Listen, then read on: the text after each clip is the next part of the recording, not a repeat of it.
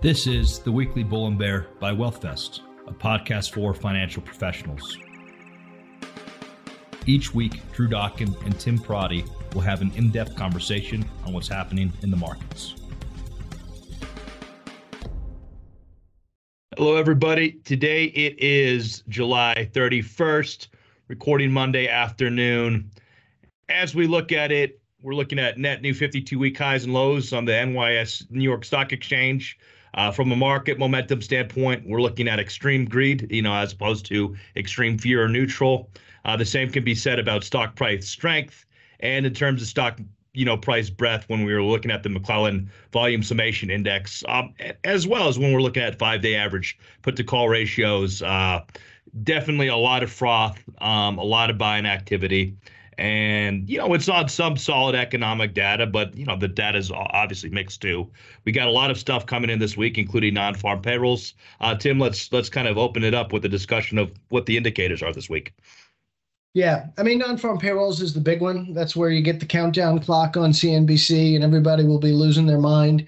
I won't go into what I think of the quality of non-farm payrolls. That gets tedious, but uh, the fact is, is that the overall employment data is stronger uh, than the Fed needs it to be. Kashkari actually had a comment today that he sees it as far fetched. I think was the term he used uh, to think that we could end this this cycle uh, this tightening cycle by the Fed and not have some damage in labor markets. And you know, you've heard this from the BISA when they, uh, not the BISA, the BIS, uh, when they wrote their, the Bank of International Settlements, when they wrote their uh, half year outlook. Uh, they basically said this is two stage inflation. The first half was the easy part. It was goods, it was supply chains, etc. The second part is the hard part and I, and I think that is a I think that is the common view, um, certainly the common view in the hedge fund world. Um, I was talking to somebody the other day who did an informal, uh, a, a, very prevalent independent research shop though, and they did a, and it's mostly hedge funds that subscribe subscribe to their stuff. 80% of their subscribers, so 80% of hedge funds, still see a recession. Um, basically, there's long and variable lags. Uh, so while there is, um, I don't know if it's greed and fear as much as it's um, greed and fear of missing out. I mean, the FOMO trade is powerful, and the FOMO exists not just for retail investors, but for every hedge fund and for every ma- mutual fund uh, manager who's who's lagging. Um, there's a lot of momentum in this market. Momentum begets more m- momentum in an index driven world, in vol control funds, um, among uh, all of the CTA players. Um, there is there is real fear of missing out, and there's a catch up trade uh, that is really powerful, and it'll be powerful until it isn't. Yeah. Uh, uh, the employment numbers, we'll see what happens next month. But I mean, I read today that Yellow Corporation um, just went under. Yeah. So that's an immediately 30,000 workers uh, as it pertains to freight. Um, you know, as well some some other companies are in trouble with liquidation too. So I don't know if when we come into next month, those abrupt changes, you know, you know, make look a little bit different. But well, it's amazing. I mean, freight is deep in recession, right? I mean, you know, I've I've said this before, but Stan Druckenmiller talks about his favorite indicator was always freight. Well, if that was your favorite indicator in this cycle, you missed this whole move here because freight has been really, really weak. Those drivers will be in demand but a lot of the corporate and the dispatch and so forth uh, for yellow won't be. But those drivers will find spots um, in a super tight labor market fairly quickly. Uh, but it is amazing how it is uh, two different worlds here, where you have a you have PMIs that were really really weak. Today we got Dallas PMI, we got Chicago. They're both in the low 40s. But what you see with both of them is confidence in the future outlook. And to me, that feels like the tail wagging the dog. It's the market strength that is saying to real people on the ground, hell, I guess the economy's getting better. I don't see it. My, my business doesn't see it, but maybe things are getting a little bit better. Uh, and but I think that's the market wagging the the kind of Main Street tail, uh, the the market tail ma- wagging the the Main Street dog. Yeah, I mean, I, I looked at the consumer sentiment numbers and from University of Michigan. They they were up 11% in July from the prior month, which is the highest since October of 2021. Uh, but you know, Santander came out with some pretty research, and they found that 80% of households said they weren't affected by the most recent banking crisis. But you know, more on track, they found that 68% res- res- respondents think they're on you know a path to achieve financial prosperity, and 79% thought it would happen within the next 10 years. Uh, you know, most of their depositors are middle class. Uh, yeah. So that that seems what you know very optimistic, obviously between yeah. Michigan numbers yeah. and, and Santander numbers. Yeah. yeah. But the overall consumer confidence numbers on an absolute level aren't that great. Mm-hmm. Now, we are getting into this world where everybody is questioning the soft data because overall, the soft data has been worse uh, than the real data in this cycle. So much of the leading economic indicators that have been telling us and telling professional forecasters that we're going into recession forever. A lot of that is soft data. The ISM weakness in the ISMs uh, haven't really foretold too much. That's soft data. Um, but it's interesting. You look, gasoline is going to have an impact here. When it, whenever you look, whenever you ask about future uh, conditions and so so forth, and and where do you think inflation is going and inflation expectations, it's very often largely driven by gasoline. And gasoline has had a meaningful move here. I don't know how sustainable it is, but oil's back above 80 and RBOB gasoline has moved up quite a bit. It's it's made the new newest highs I think since November of last year. So that it will, it'll be interesting to see how that weighs on confidence. And it'll certainly be interesting that with lags, how that starts to affect the month over month inflation numbers. Because don't forget, we have had a huge tailwind. Medical cost trends has been one of them. That reverses in the fall, but the big one has been energy, and that will be that is kind of in real time now, uh, beginning to reverse.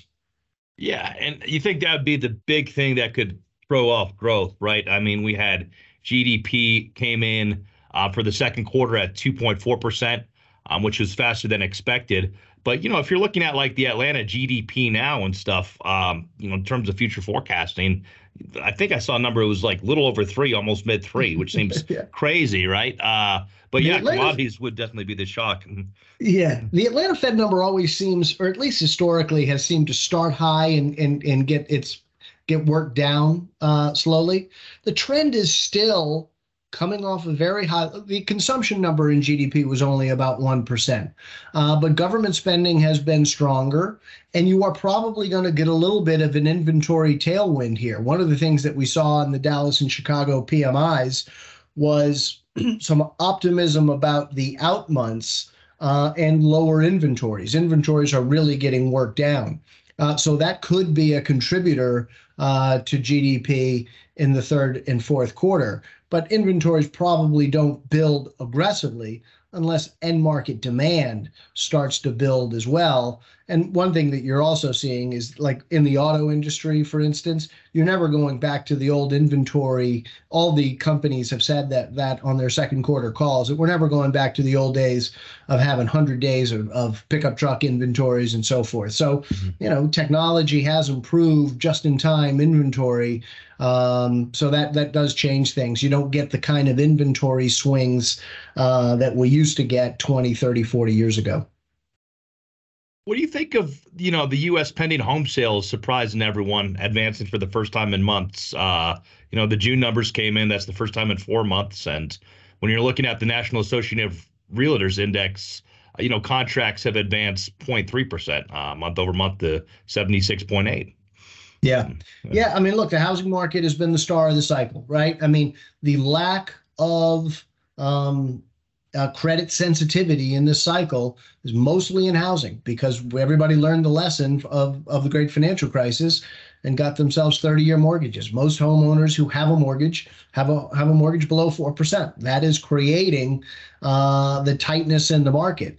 Uh, there's a ton of uh, new inventory coming to market. Housing under construction right now is the highest that it's been in modern history.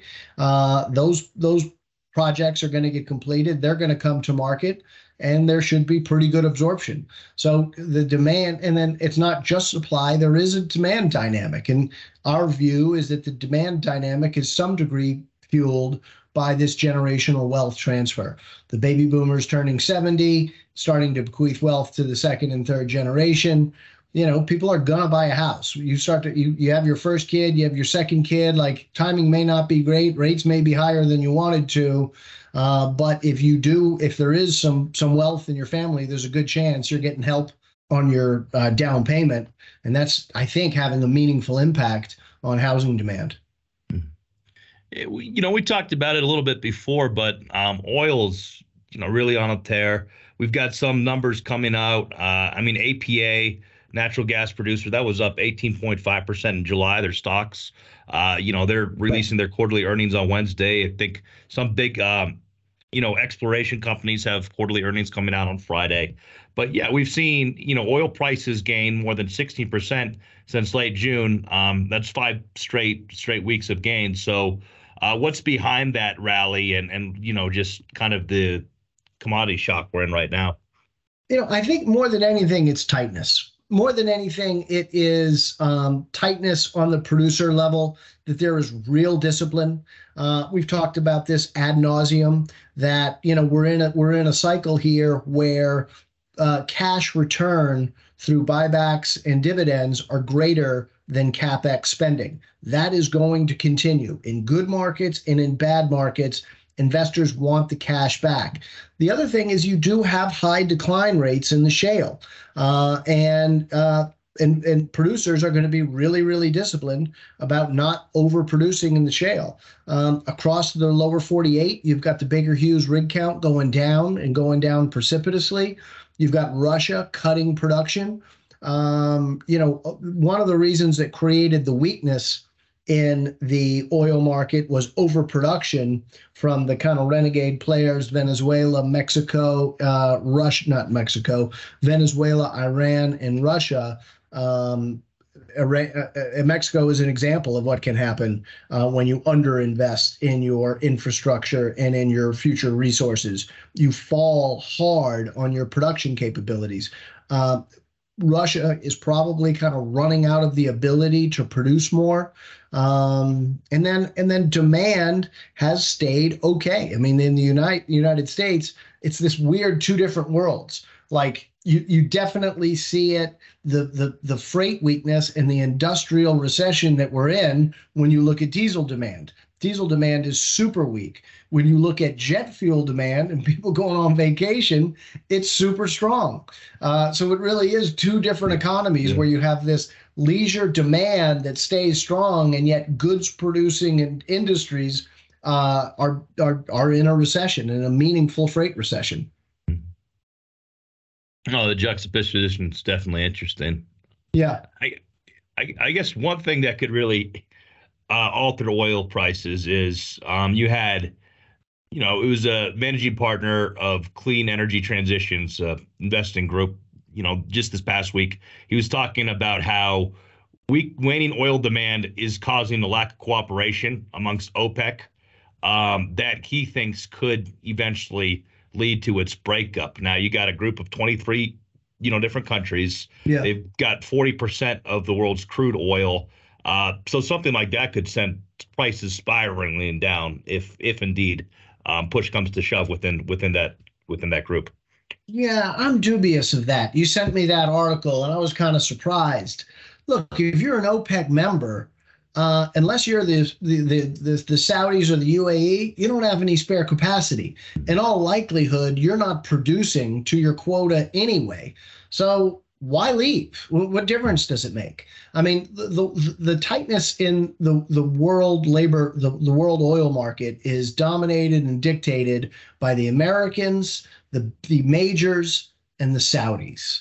Uh, and to some degree, the Russians. Um, the Saudis want and need higher oil prices as long as all those other players in OPEC Plus really can't even produce to their quotas what difference does it make? Like, I, I don't see a situation where there would be a breakup of OPEC. And even if I did, I don't think it would be cataclysmic for oil prices. Um, it, it comes down to the guys who have the spare capacity, and that's the US and that's the Saudis and the UAE.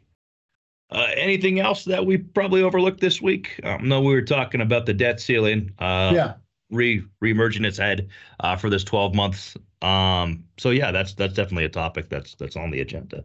Yeah, well, yeah. what happened with the debt ceiling is basically they set uh, spending limits, and now those spending bills are going to, by the end of September, have to be reconciled between the House and the Senate. And what the House is basically saying, what the House GOP is saying is, no, those spending limits were ceilings.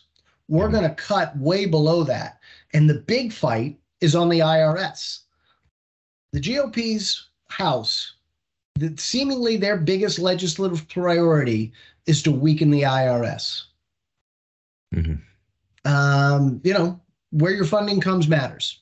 And uh, that is going to be a huge fight. It's not just the IRS, but spending levels that are coming out of a democratically controlled Senate and a uh, sort of a, a, a, House majority where the the right wing of the House has incredible strength. They've got McCarthy in a bind. So it seems like more and more people are guessing that we'll have at least a temporary government shutdown. Um, you know, the, just like with the debt ceiling, the market tends to look through these things. Um, but this could be a pretty contentious battle uh, that goes on for some time. Um, it'll be interesting. I mean, McCarthy's obviously he's weak by design in terms of yeah. you know what the power they gave him, but also just the dynamics of who's in his caucus. Um, I mean, obviously, you know, the Democrats, you know, have majority. They've got Schumer, but Mitch McConnell had what appeared to be a major health scare the other day, uh, where yeah. he was, you know, being yeah. interviewed and then looked like a stroke. I don't know what they called it, but uh, yeah, he was just non-responsive for 28 seconds or something. But, yeah.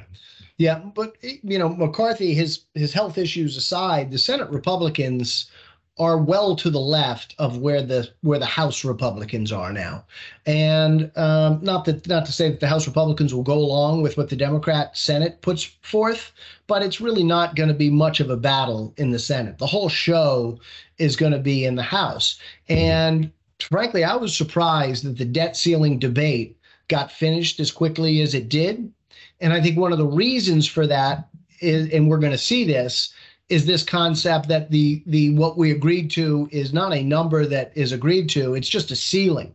And the house uh, budgets are going to come in with much much lower spending numbers um, and and that is going to be a battle. So to some degree it seems to me that mccarthy made deals with the right wing and his party in the house uh, saying, "Look, let's not worry about this now. We'll we'll be much more aggressive when we get into the spending legislation, and then we'll win on that front because we'll go to the American people and say, look, inflation is the killer to to everybody, and the inflation is being caused by the Democrats. We're trying to rein in spending. I think that is their argument here. We're now in political season. It's like we it's not it's not like we ever aren't." But right. you know, we're, we're, we're starting to get into the primaries here, um, and the politics is is is gonna is gonna ratchet up in the year of a presidential election as we approach the year of a presidential election. Mm-hmm. And I mean, the congressional races are going to be the most important. It, it's going to be incredibly difficult for the Democrats to maintain the Senate. Just the fact that there's yeah. 20 of their guys up in a lot of competitive states, and there's only 10 Republicans up in not very competitive states. Um, so but you know, the House is a narrow majority of you know just around five. So yeah, that's that's going to be uh, the big one, of course. Yeah. Um, you know, the other thing I, I think you got to look at and think about as an investor, as a fiduciary, is the market, the equity market is pricing in and expecting 12% EPS growth next year. Now, everybody's excited about second quarter earnings, 80% of beats. I, you know, I, I say this probably every podcast, 75% beat every quarter, good economies, bad economies. It doesn't mean anything. It's just kind of a rigged game. Um, but if expectations were for down 7%, we've only achieved down 1%, right? Nominal GDP is still slowing. It, it, um, worker compensation is still growing three, four, five percent with productivity negative that and the slower nominal growth is not a positive going forward mm-hmm. for EPS growth. So it's hard for me to believe that both things can be true, both things being 2024 is going to see 12% EPS growth and the Fed is going to cut five times. neither one of those two things can't happen. So either we're going to have a weaker economy where we have um, where we are where the Fed is really cutting, but if we have that, it's because corporate profits have been under real pressure. Right? That's what the Fed needs to do. They need to pressure corporate profits to induce layoffs to then get inflation down to where they need it five, 6% wage inflation right now is not consistent with the Fed getting to their 2% target. So that's the thing I, I would want to close with today to have people think about. Which one of those two things is going to be wrong? Is it going to be 12% uh, EPS growth? Or is it going to be five cuts? Because if we have 12% EPS growth, that means that the economy is still really strong and the Fed is going to have to stay higher for longer. Right, great. Uh, thanks for your time today, Tim. And for all our listeners and subscribers, thanks as well. We're out. The information covered and posted represents the views and opinions of the host and does not necessarily represent the views or opinions of WealthVest. The mere appearance of content on the site does not constitute an endorsement by WealthVest. The content has been made available for informational and educational purposes only.